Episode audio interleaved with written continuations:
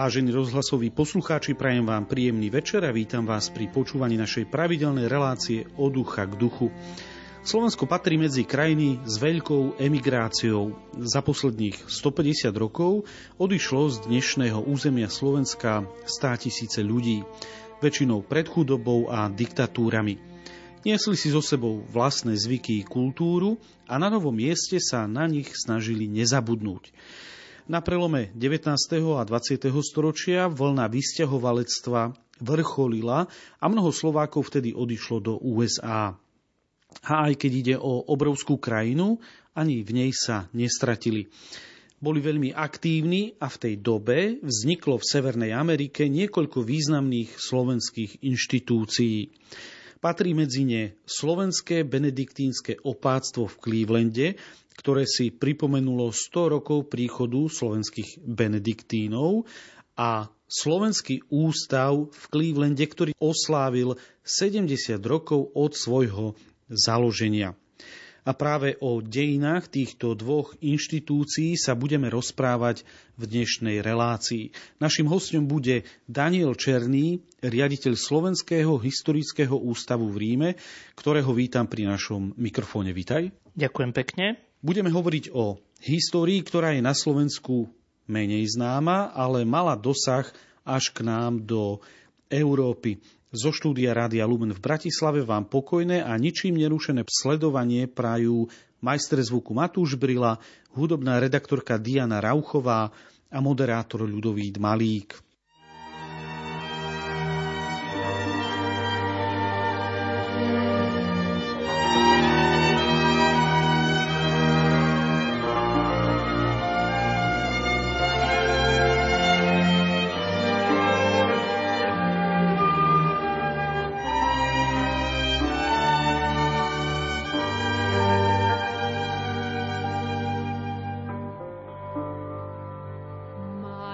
materinská moja reč, taká si mi milá.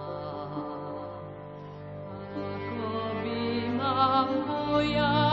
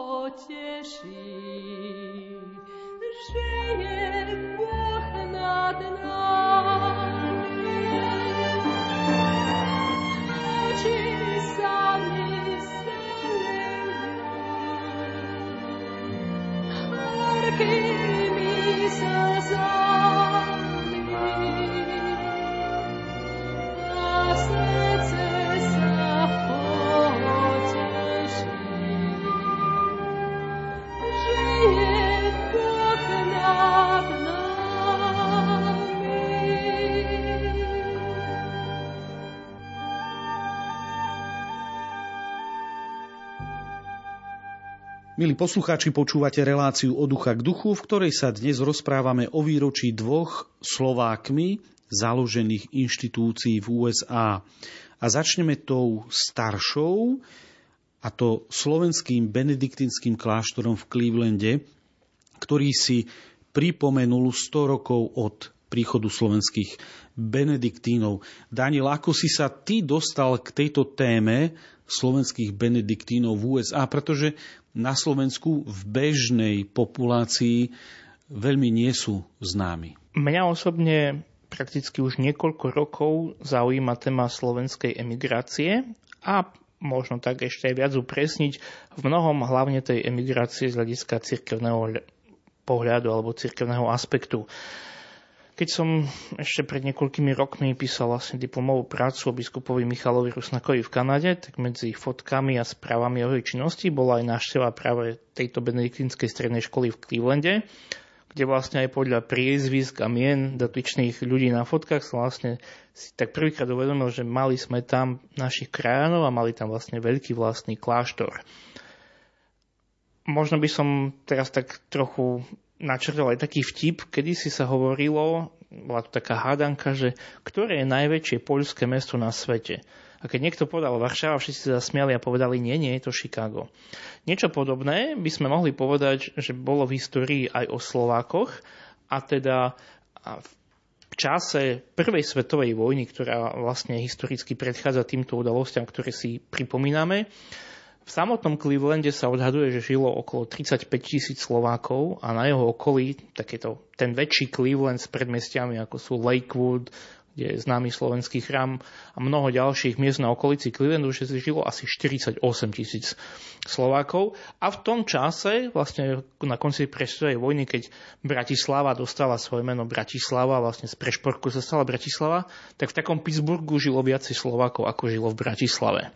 Takže to je také možno na uvedenie do tej témy, že tá emigrácia bola veľmi silná a my vieme vlastne aj z takých tých osobných svedectiev ľudí a z takých rodinných histórií, že tí ľudia sa v mnohom, tak to poviem veľmi možno hrubo, ťahali.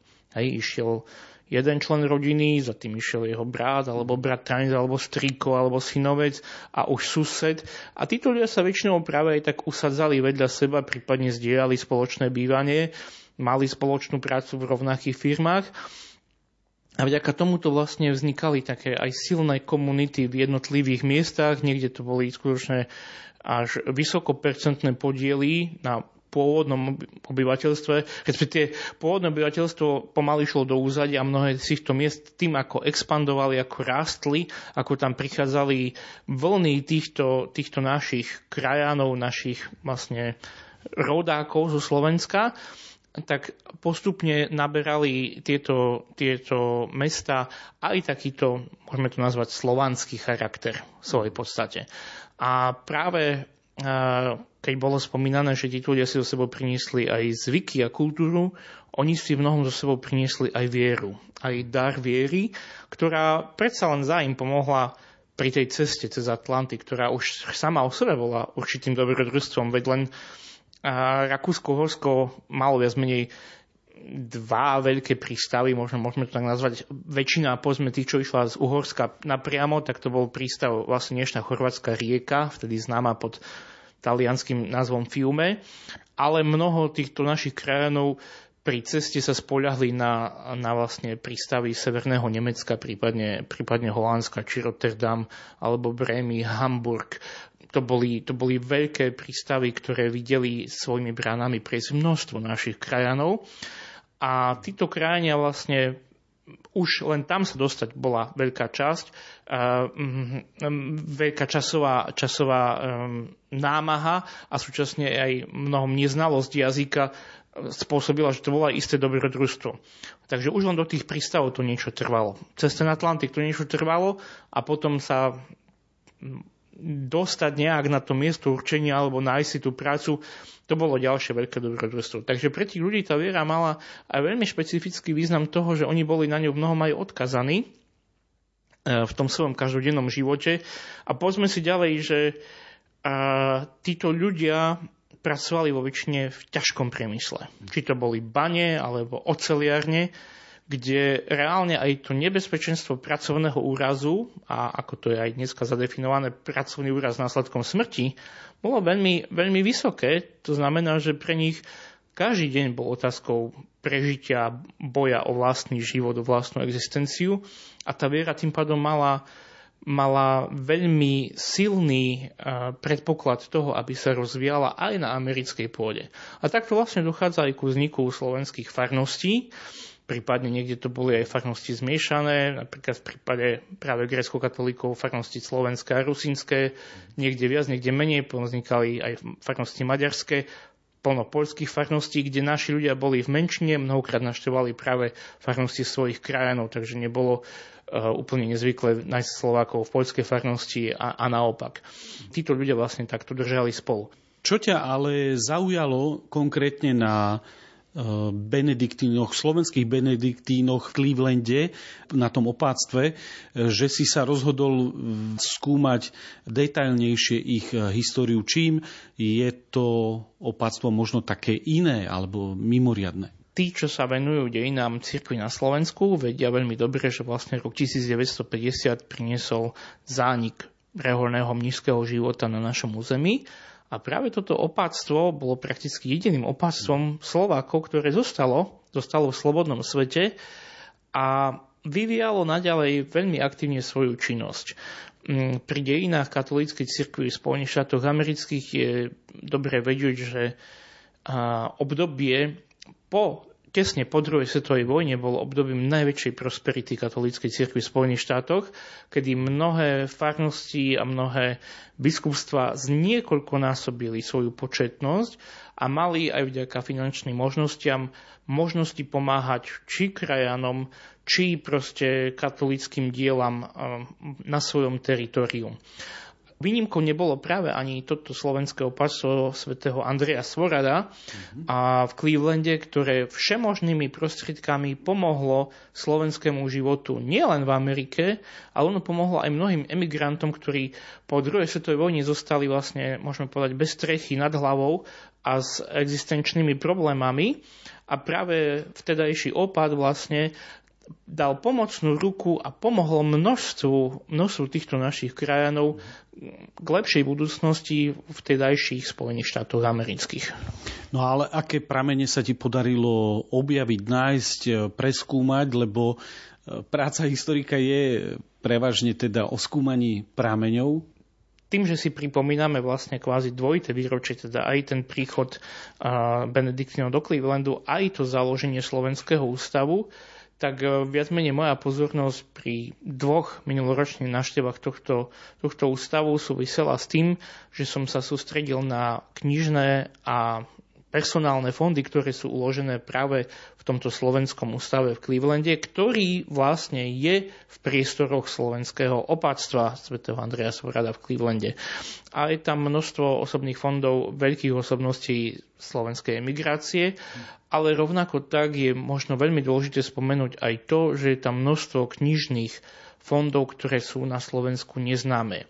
My vieme, že začias socializmu u nás mala Národná knižnica v Martine prakticky zákaz zhromažďovať tvorbu slovenskej emigrácie, ktorá bola vnímaná v prvom rade ako, ako kapitalistická a v druhom rade bola vnímaná, že práve tým, že mnoho z týchto vydavateľstiev mali kresťanský ráz, predovšetkým teda katolícky, tak to boli vlastne vydania, ktoré vtedajší režim vnímal veľmi nepriateľsky a preto sa nezhromažďovali, v čom napríklad si myslím, že práve práve naši susedia za riekou Moravou v Čechách nemali až taký problém mať aj krajanskú tlač a krajanské, krajanské publikácie. My sme v tomto podcenili, môžem povedať, alebo pre niekoho to bol možno zlý úmysel, ale ochudobnili sme samých seba. A práve táto knižnica Slovenského ústavu v Clevelande má mnohé publikácie, ktoré vyšli vo vtedajšej dobe v emigrácii. Možno taký, také historické pozadie je dobre spomenúť to, že e, základmi tejto knižnice sú vlastne knižné fondy, ktoré tam prišli zo Slovenska. Pri návšteve veľkej delegácii Matici Slovenskej, ako aj pri niekoľkých návštevách vlastne členov alebo výboru spolku svätého Vojtecha v medzivojnovom období. Tieto návštevy vlastne priniesli mnohé knižné fondy a jeden z nich sa stal vlastne základinou pre, pre knižnicu Slovenského ústavu v Clevelande. Vráťme sa ale k slovenským benediktínom, lebo to je zásadná otázka, odkiaľ sa vzali slovenskí benediktíni v USA, pretože na Slovensku, keď sa pozrieme na cirkevné dejiny, áno, dnes máme kláštor v Sampore, benediktíni tam pôsobia, ale Dobre, počas obdobia totality boli zrušené všetky mužské rehoľné spoločnosti ale predtým nevidíme tú prítomnosť slovenských benediktínov, teda odkiaľ sa tam zobrali. Táto otázka je možno trošilinku širšia v tom, že odkiaľ sa vzali benediktíni všeobecne v USA. USA predsa len boli založené ako predominantne protestantská krajina, ale práve masívny prílev mnohých e, pristahovalcov od polovice vlastne 19. storočia, respektíve v už 19. storočí z katolických oblastí Európy spôsobil to, že vlastne už v polovici 19. storočia vzniká v Pensylvánii opatstvo nemeckých benediktínov, čo je vlastne dnes arciopatstvo svätého Vincenta v Latrobe v Pensylvánii. A toto bolo vlastne prvým takým veľkým benediktínskym kláštorom, dá sa povedať takou matkou pre ostatné afiliované kláštory pre benediktínsky život v Spojených štátoch amerických.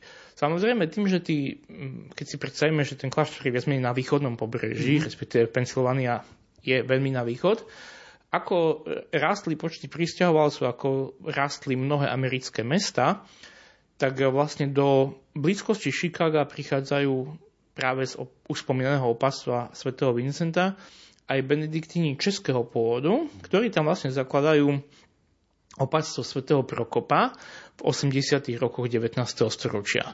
Výhodu, ktorú priniesli do svojho Benediktíni okrem lásky k liturgii a okrem modlitbového života, bola aj vlastne, e, bol vlastne edukatívny rozmer ich misie, kde mali školy vlastne pre chlapcov a tieto školy časom logicky priťahovali pozornosť aj slovenských mladíkov, ktorí boli v Spojených štátoch amerických.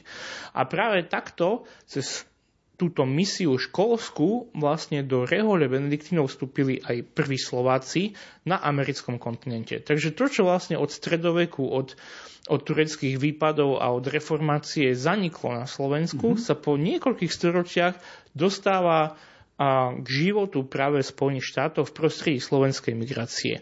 Možno aj to je také znamenie toho, aká silná bola tá emigrácia, keď pri nejakých štatistických vzorcoch by sme si vedeli vypočítať, koľko povolaní treba, hej, alebo koľko katolíkov treba na jedno nízke povolanie, koľko ich tam reálne bolo. Hej. Bola to veľká sila, len tých farností, potom až v polovici 20. storočia bolo niekoľko sto slovenských katolických farností. A práve keď už je to aj numericky väčšie počtom, je aj väčšia pravdepodobnosť na vznik nízkych a reholných povolaní. A takto vlastne prichádzame k tomu, že na pôde Spojených štátov amerických vlastne vzniká začiatkom 20. storočia aj slovenský benediktínsky život. A vieme dnes e, povedať, kto bol tým prvým slovenským benediktínom, ktorý vstúpil teda do rádu, ale mal teda slovenské korene?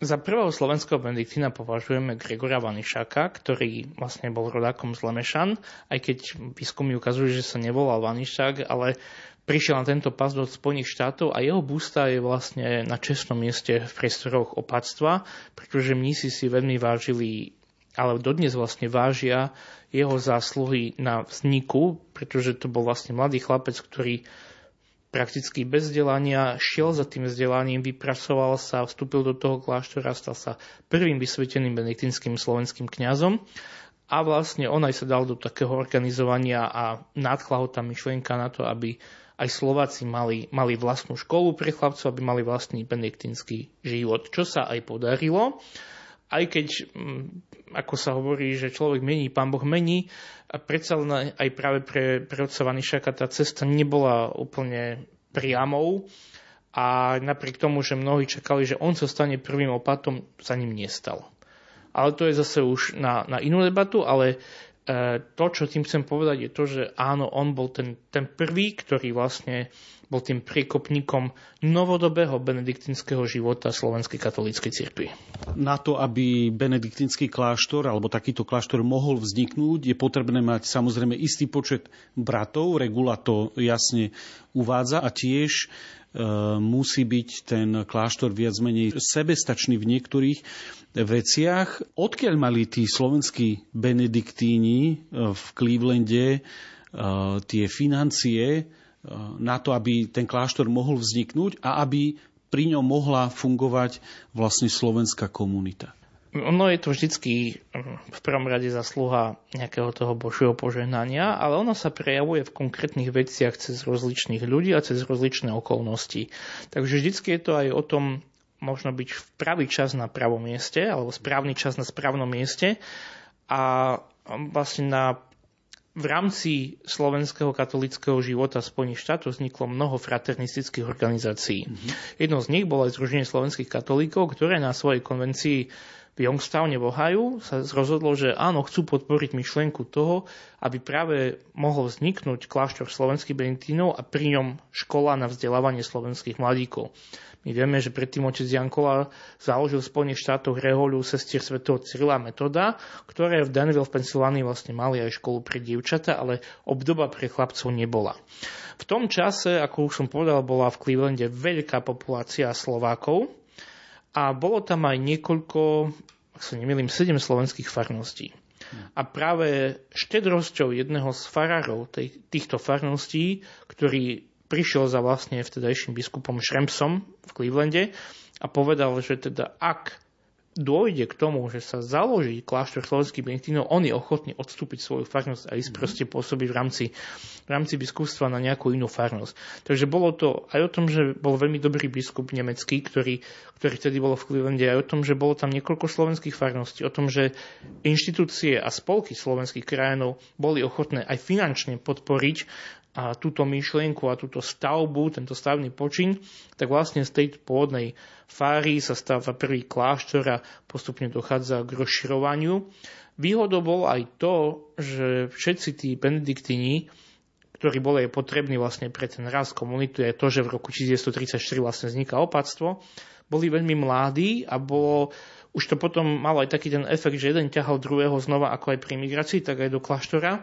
Vlastne tam bolo veľký, bol tam veľký počet nových povolaní, ktoré pomohli, že nie len, že ten kláštor vedel plniť svoju funkciu, e, ako kláštornú, tak aj školskú, ale vlastne oni mali aj kňazov na to, aby vedeli doslova misionárčiť v prostredí Slovenskej Ameriky a Kanady. Lebo časom vlastne tí benediktíni prebrali aj farnosti či Fort Williams mm-hmm. v Ontáriu, alebo napríklad vieme aj o tom, že tam bola aj vyslovená dohoda s ďalšími benediktinskými kláštormi a niekoľkí kňazí vždy pôsobili aj v Koloráde, kde bola tiež silná slovenská komunita Pueblo Colorado a tiež tam vlastne pôsobili medzi našimi krajami. thank you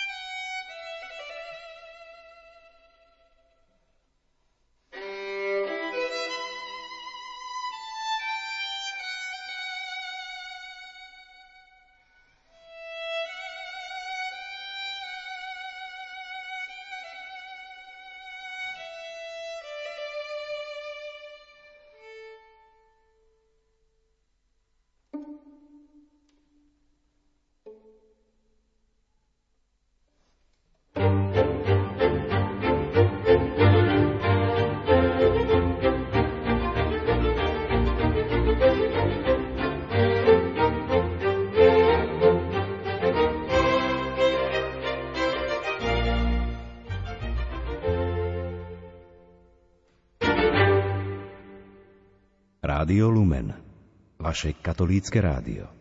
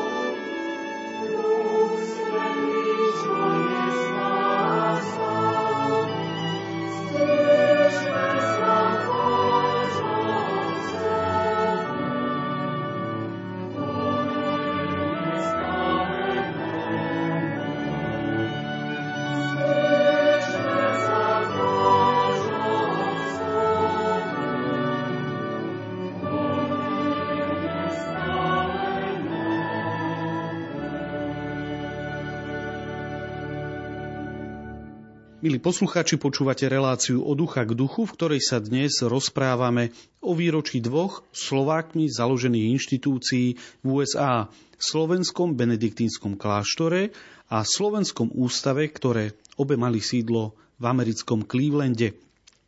Hovorili sme o tom, ako vlastne vznikla tá komunita slovenských benediktínov, ako bol založený e, kláštor, opáctvo. Môžeme povedať dnešnými očami, že e, benediktíni išli za Slovákmi, hľadali Slovákov v tom čase, ktorí žili teda v USA, konkrétne v Clevelande. To ale znamená, že ich činnosť aj Slovákov, aj benediktínskej komunity musela byť e, veľmi e, plodná, veľmi činná. Nebolo to uspané. Pomohlo to veľmi tej e, slovenskej komunite, ktorá tam vtedy žila, udržať si povedzme svoje kultúrne korene a aj prežívanie svojej viery v rodnej reči? Určite áno, predsa len bola to doba, ktorá bola doba bez internetu, doba bez televízie, doba, kedy ten povedzme, poštový list išiel o mnoho dlhšie, ako ide dnes mail, ktorý si my dva medzi sebou pošlame. A práve preto títo naši krajania potrebovali mať nejakú, nazvem to tak, viditeľnú hlavu aj svojho náboženského života medzi sebou.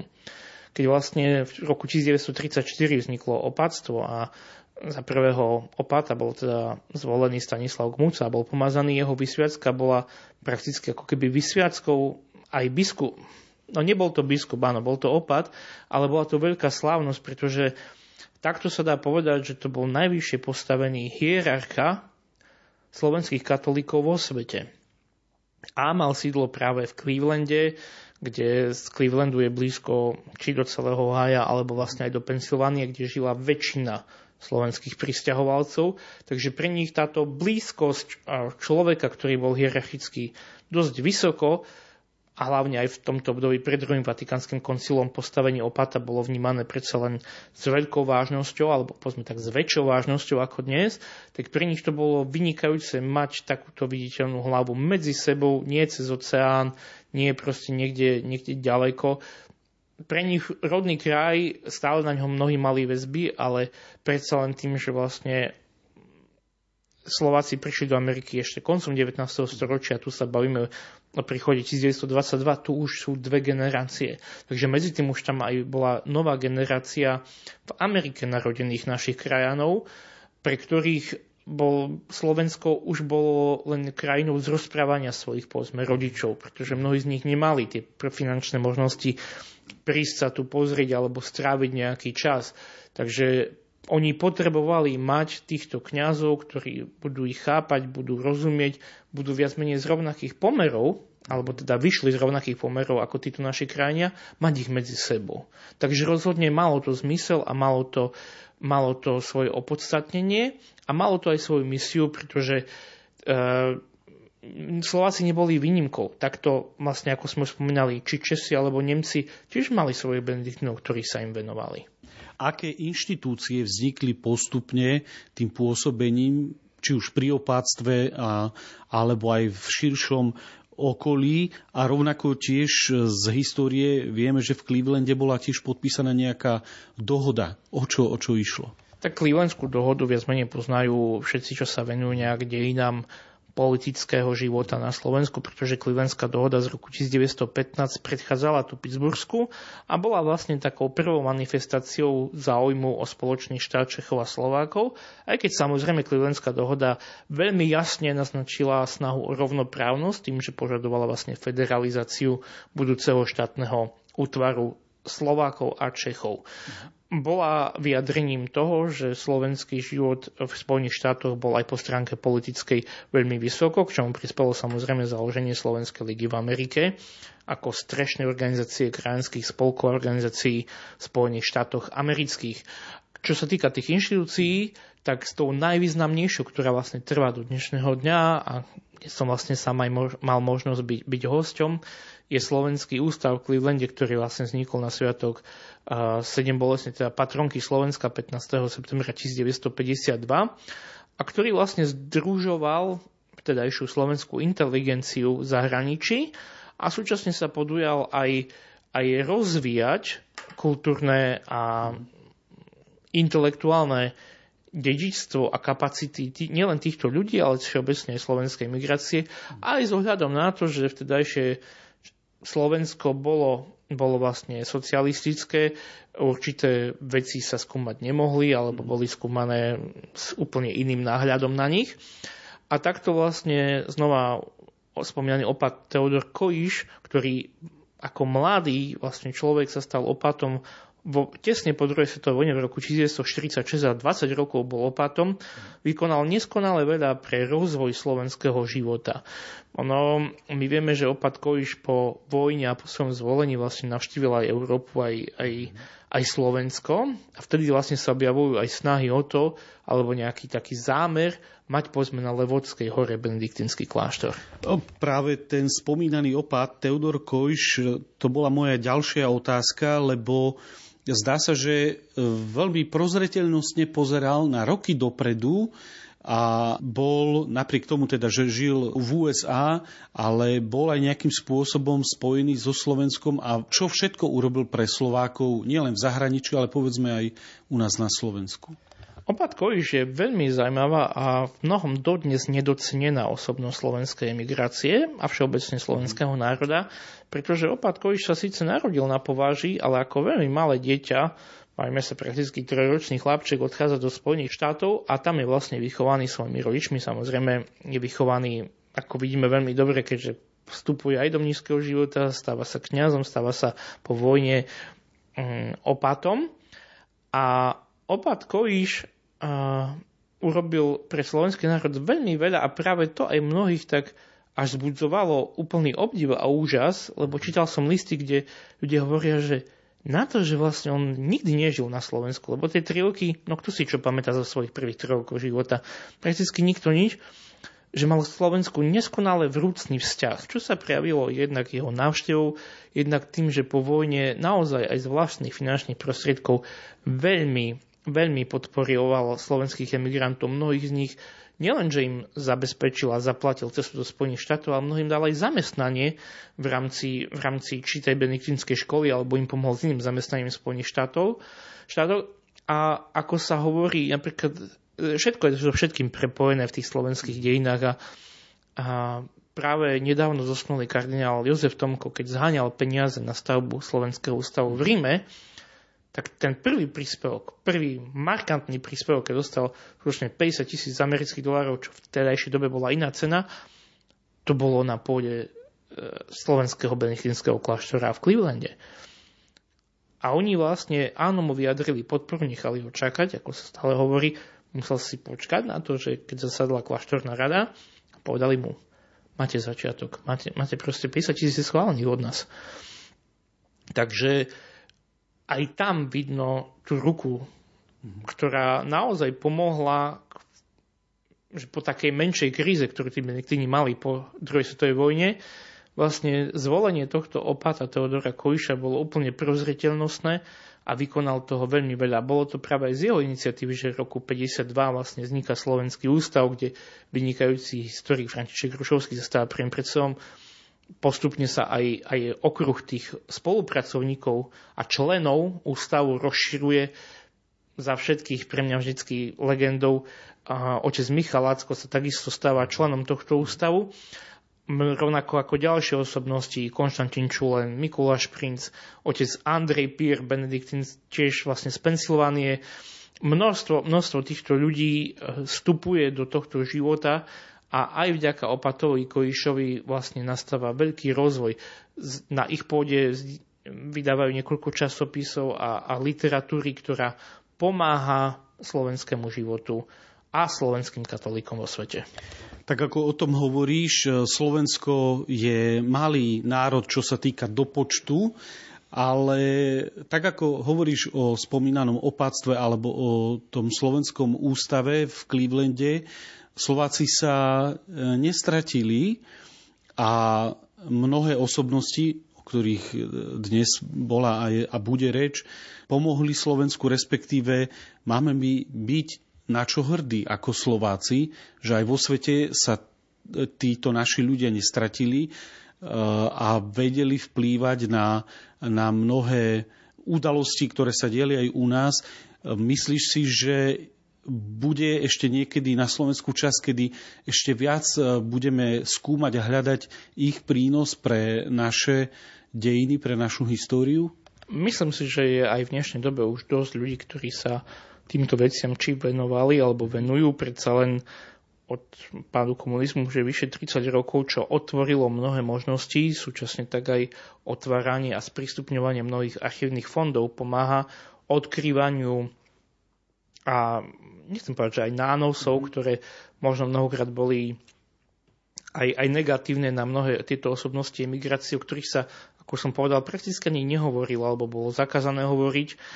A takto aj mnohí, mnohí súčasní výskumníci sa venujú v svojich témach aj osobnostiam slovenskej emigrácie, čo je veľmi dôležité mm, a by som povedal, práve aj vzhľadom na ten veľký počet a to percento našich krajín, ktorí vyšli do emigrácie, opomenúť túto tému bolo prakticky hriechom, pretože tie osobnosti tu boli a mnohí tu dotiahli aj vysoko z takého ľudského hľadiska a je preto potrebné si ich pripomínať aj ako vzory hodné nasledovania, aj ako tých, ktorí mnohokrát žili skutočne nezišne pre blaho ako cirkvi, tak aj národa.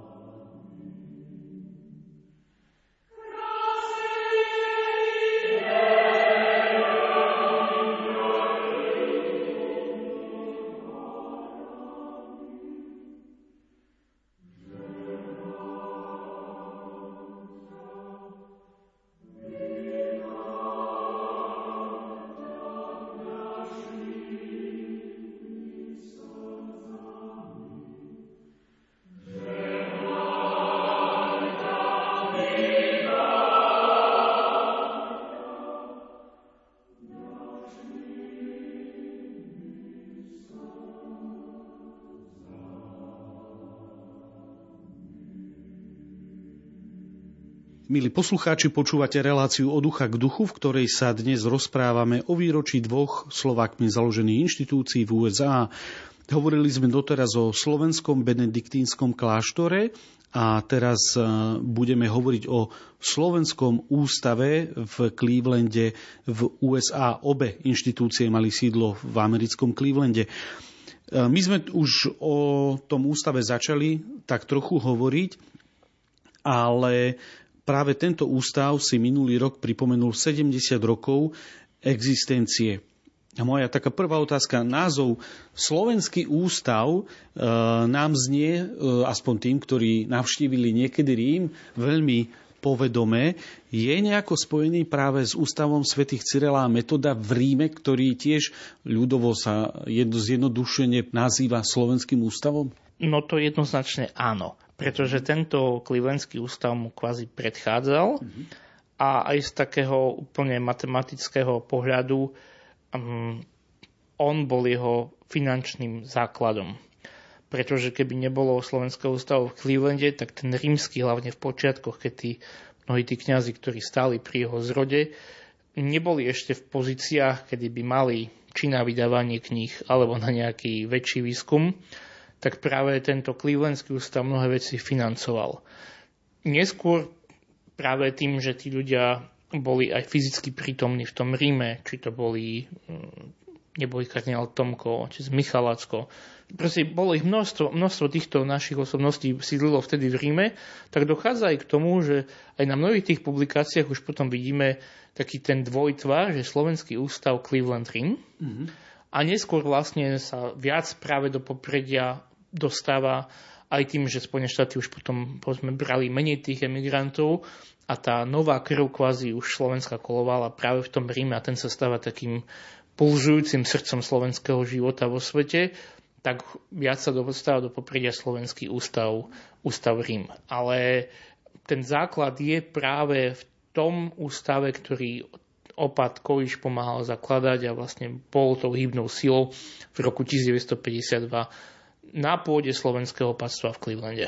Aká bola tá úloha tohto ústavu nielen v USA, ale aj e, v zahraničí mimo územia Slovenska? O čo sa snažili jeho predstavitelia? No, ústav mal niekoľko takých úloh. Jednou z nich bolo samozrejme aj to, aby zhromažďoval a nielen tú inteligenciu, ale aj artefakty, aj tie možno pamiatky slovenského života v Amerike, o čom svedčí napríklad zbierka mnohých aj starých novín krajanských mm-hmm. zo Spojených štátoch, periodika, tlač, ktorá vychádzala, knihy, ktoré vychádzali. On súčasne sa potom aj snažil dávať práve priestor na spoluprácu týmto intelektuálom, ktorí odišli zo Slovenska alebo proste už boli v Amerike narodení. A rovnako tak sa snažil aj smerom na vonok do sveta prezentovať Slovensko, Slovákov, jeho bohaté, bohatú kultúru, históriu, zvyky. A takto napríklad jednou z takých hmatateľných pamiatok, ktoré, ktoré vlastne máme, je aj to, že začali vychádzať, tie, vychádzať séria Slovak Studies, ktorá vlastne v cudzích jazykoch tedajších, či, či po anglicky, po nemecky, po taliansky, po francúzsky, prinášala vlastne kvalitné vedecké výstupy slovenských vedcov alebo vedcov, ktorí písali o slovenských otázkach a témach a takto vedela nás prezentovať aj na vonok.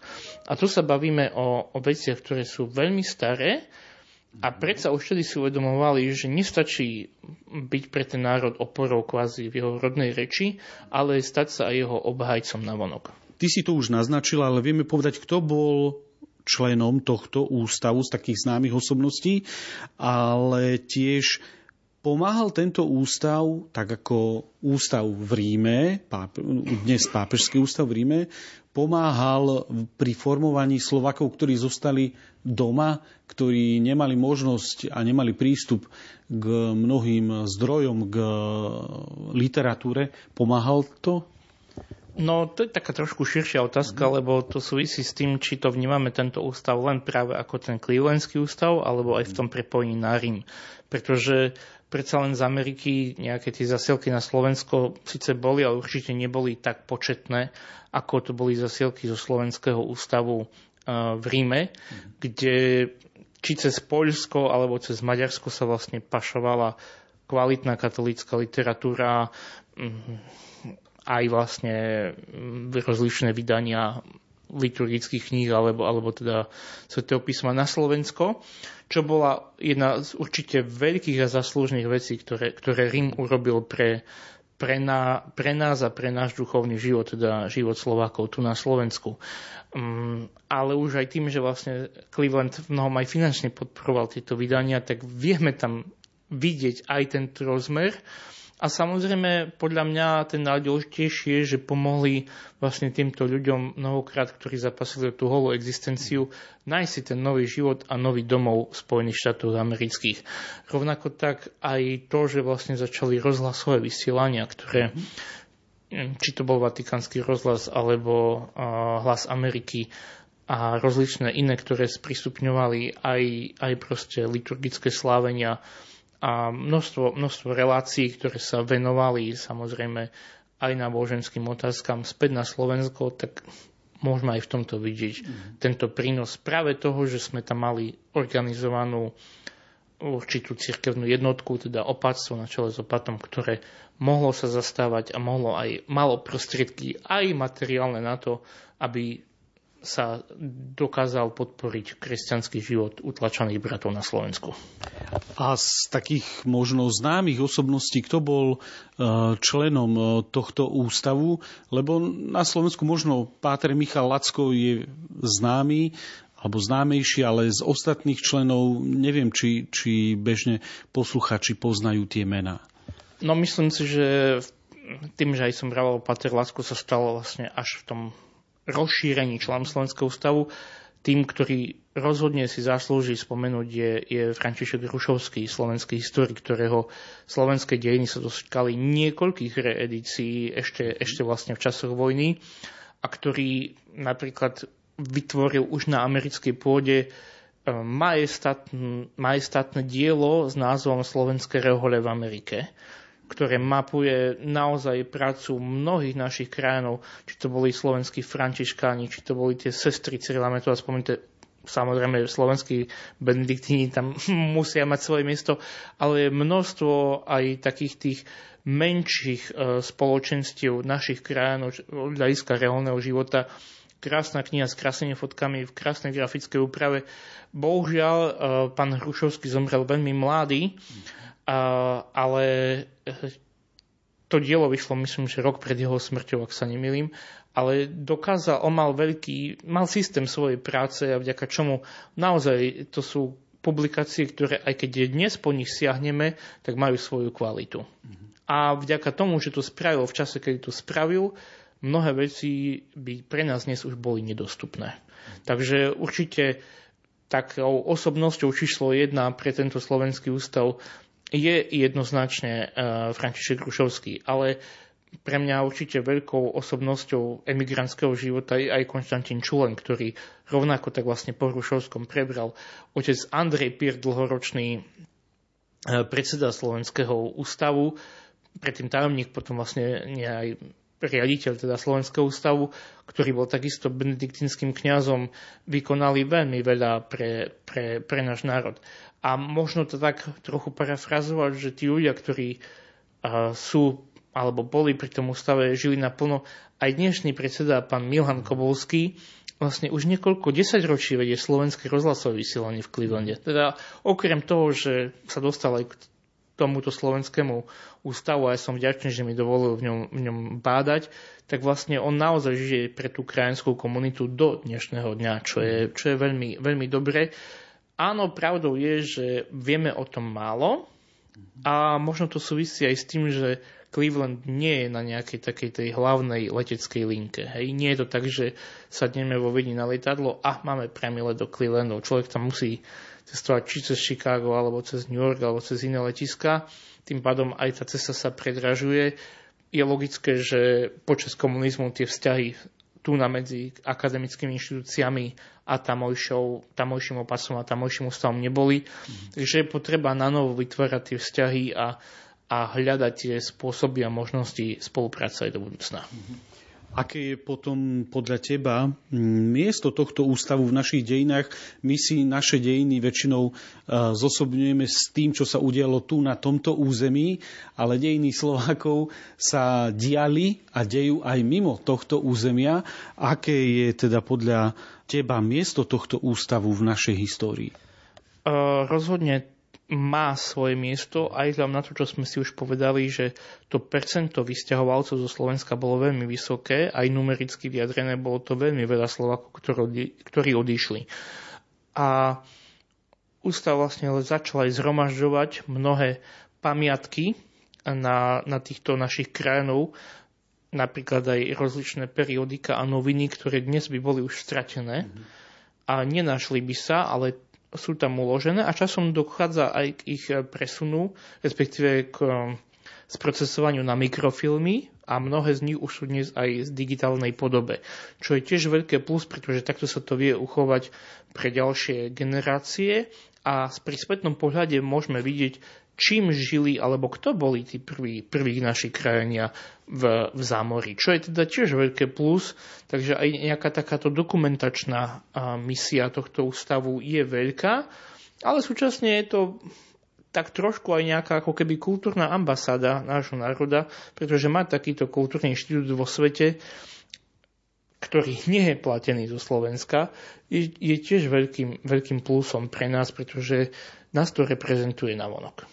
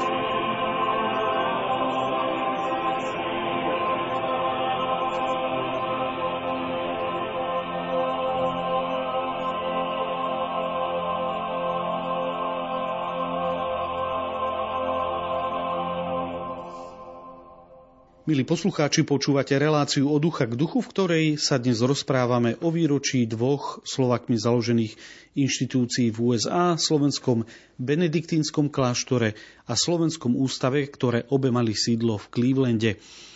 Slovenský ústav v Clevelande je inštitúciou, o ktorej sa na Slovensku prakticky nehovorí, alebo teda veľmi málo možno v odborných historických kruhoch. Uh, neviem, či v učebniciach dejepisu E, žiaci v niektorom z ročníkov nájdu aspoň nejakú zmienku o ňom, ale je otvorený tento slovenský ústav v Clevelande aj pre súčasných slovenských historikov, aby povedzme tam prišli na nejaký výskum? No, myslím, že aj ja som dokazom toho, že áno. A za čo som veľmi vďačný, že som mal možnosť tam niekoľko dní pobývať a, a dostať sa takú spisom a fondom, ktoré sú tam uložené. Takže určite to je otvorené, samozrejme vždy závisí, čo konkrétny človek hľadá, pretože tento ústav je zameraný viac menej na slovenskú emigráciu a na slovenský život krajanov v zámorí. Takže e, kto sa tomu venuje, mal by rozhodne navštíviť aj tento ústav. Pre tých ostatných veľmi závisí od toho, akú, akej téme sa chcú venovať, takže to je tak asi na, na zvážení, aby tiež človek možno, ako raz sa niekto smial, že hľadali nejaké listy protestantského generála predsa len Štefanika vo vatikánskych archívoch. No, predpoklad, že ich tam nájdú, je dosť slabý, takže tak možno, keď niekto chce hľadať uh, niečo o Slovákoch v Maďarsku, asi to nebude hľadať v Clevelande. Takže to len tak na ilustráciu. Mhm. No ty si riaditeľom Slovenského historického ústavu v Ríme. Možno mnohí poslucháči počujú o názov tejto inštitúcie poprvý raz. Vedel by si približiť vlastne, čo je cieľom takejto inštitúcie a prečo by Slovensko malo mať takýto historický ústav? Tak rozhodne malo by mať. Začneme úplne od konca, ale ide o to, že naše vzťahy s Talianskom, ale aj so Svetou stolicou presahujú rámec nejakých 30 rokov existencie Slovenskej republiky, ktorú, ktorú si teraz pripomíname v tomto roku. Ide o to, že práve archívy Ríma a Vatikánu obsahujú mnohé informácie, ktoré sa týkajú našich vlastných dejín a dokážu nám za A nastaviť mnohom možno zrkadlo udalostí, ktoré sme my vnímali v dávnych vekoch, ale sú aj zdrojom unikátnych informácií o týchto udalostiach. Práve pretože tieto archívy sa na rozdiel mnohých našich, vzhľadom na historické okolnosti či tatarského vpádu alebo, alebo vpádu Turkov, nezachovali. Alebo rozličných požiarov v priebehu mm. dejín a tak ďalej. Ide o to, že my nie sme žiadnou výnimkou naši kolegovia, napríklad z radou Rakúskeho historického ústavu alebo povedzme francúzského, sú na pôde Ríma a venujú sa systematickému výskumu týchto pramenných zdrojov archívnych už niečo vyše 100 rokov. Prakticky minulého roku Rakúšania oslavovali, oslavovali 130 rokov svojho ústavu a ide o to, že práve nástupom pápeža Leva 13. dochádza k sprístupneniu na konci 19. storočia, sprístupneniu týchto archívnych dokumentov pre bádateľov z prostredia širšieho sveta, nie len z prostredia církvy a Vatikánu. To dalo vznik mnohým takýmto obdobným inštitúciám po celej Európe a Slovenský historický ústav v Ríme je aj dnes súčasťou Medzinárodnej únie inštitútov dejín, dejín umenia a archeológie. Takýchto inštitútov združených v našej únii, tak to je nazvem, je 38. Takže Slovensko nie je žiadnou výnimkou, akurát my sme na túto scénu takéhoto organizovaného a štátom podporovaného výskumu vstúpili relatívne neskoro. To ale neznamená, že, že nemáme čo tam vybadať. Práve naopak, máme veľký deficit, ktorý treba dohnať Pravda je, že pokusy založiť slovenský ústav, historický ústav v Ríme už tu boli po roku 1990. Samozrejme, že aj medzi tým napríklad práve už spomínaný Michal Lacko vykonal obrovský kus práce pri štúdiu archívnych dokumentov v archívoch Vatikánu, ale aj svetskí historici, ktorí chodili do Ríma ešte v čas pozme medzivojnového Československa sa snažili aj Slováci tam niečo vybadať ale vznik ústavu nášho ako takého v roku 2014 vlastne dal základ na to, alebo preto teda, aby aj tento ústav vedel byť podporným, podpornou organizáciou, ktorá napomáha systematickému bádaniu a publikácii vedeckých výstupov z týchto výskumných pobytov, ale rovnako tak aj pri podpore rozličných publikácií a, a kultúrnych podujatí, ktoré s tým súvisia. Tak ako o tom hovoríš, zdá sa, že Vatikán a archívy napríklad niektorých e, kongregácií, reholí, dikastérií sú takou studnicou informácií o našej minulosti a môžeme mnohé zaujímavé veci v nich e, nájsť. Ako je teda v súčasnosti, ako stojí ten výskum, lebo predsa na to, aby človek mohol prísť do niektorého z archívov, e, potrebuje splniť aj nejaké podmienky a nie každý tú prácu dokáže aj robiť.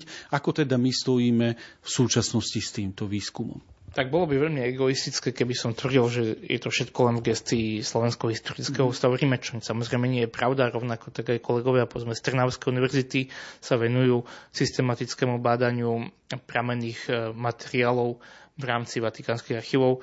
Profesorka Emilia Hrabovec z Cyrilometodskej bohosloveckej fakulty Univerzity Komenského sa venuje takisto tomuto výskumu. Mnohé z nich aj v, poviem tak, v rámci práve programov, ktoré ponúka Slovenský historický ústav Ríme, ale aj mnohí ďalší mm, badatelia. Takže e, tie výskumy sú a napredujú, samozrejme, že sú limitované aj určitými finančnými možnosťami a povedzme si úprimne, e, veľmi aj samozrejme jazykovou vybavenosťou, pretože to nie len o tom prísť do toho archívu, pretože ten postup sa dá naučiť, respektíve dá sa zistiť, ako hej, kde sa treba objednať, čo, aké náležitosti treba splniť, aké dokumenty treba predložiť, ale ide aj o to, že čo z tých listov, keď im prost, alebo z tých dokumentov, keď im nerozumieme. Takže pri stredoveku samozrejme, že čo budeme potrebovať je zjavne latinčina. Pri novších dokumentoch je to mnohokrát taliančina, bez ktorých mm. akýkoľvek výskum je tom viac menej bezpredmetný a človek je odkazaný na preklad, respektíve už viac menej interpretácii niekoho iného, čo samozrejme, že potom znižuje tú hodnotu toho výskumu. Takže je to o tom aj najší čas mať tie možnosti, prostriedky, ale mať aj tú jazykovú vybavenosť, ktorá je predpokladom takéhoto nejakého seriózneho výskumu. Naši poslucháči možno vnímajú len také veľké objavy, otvorenie archívov, napríklad pontifikátu Pia 12. a podobne, ale e, v tom archíve je oveľa viac takých možno drobných e, vecí. E, vieme povedať napríklad nejaký príklad, čo sa človek môže dozvedieť o, o dejinách Slovenska alebo tohto územia v tých archívoch? No, tých vecí je veľmi, veľmi veľa, pretože to závisí od toho, čo konkrétne kde hľadáme alebo kde nájdeme. A my ako Slovenský historický ústav Ríme sme napríklad na konci minulého roka 2022 v spolupráci s Grecko-katolickou teologickou fakultou Prešovskej univerzity pripravili také akademické sympózium, kde boli prezentované práve výstupy výskumov tebou spomínaného otvorenia archívu Pia 12. Čo je pre církev na Slovensku, a teraz odliadnúť či Greko alebo Rimo, veľmi dôležité obdobie našich dejín, pretože pontifikát pápeža Pia XII, teda roky 1939 až 58, je pre nás obdobie druhej svetovej vojny, obdobie nastupu komunizmu k moci, obdobie likvidácie či grecko-katolíckej cirkvi, alebo aj reholného života na Slovensku, čo sú veľké milníky dejín.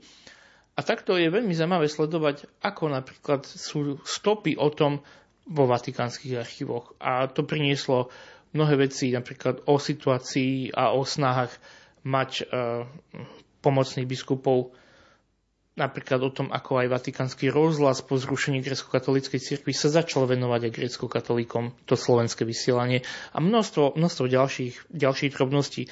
Otázka napríklad uh, kandidáta blahorečenia otca, otca Kellnera.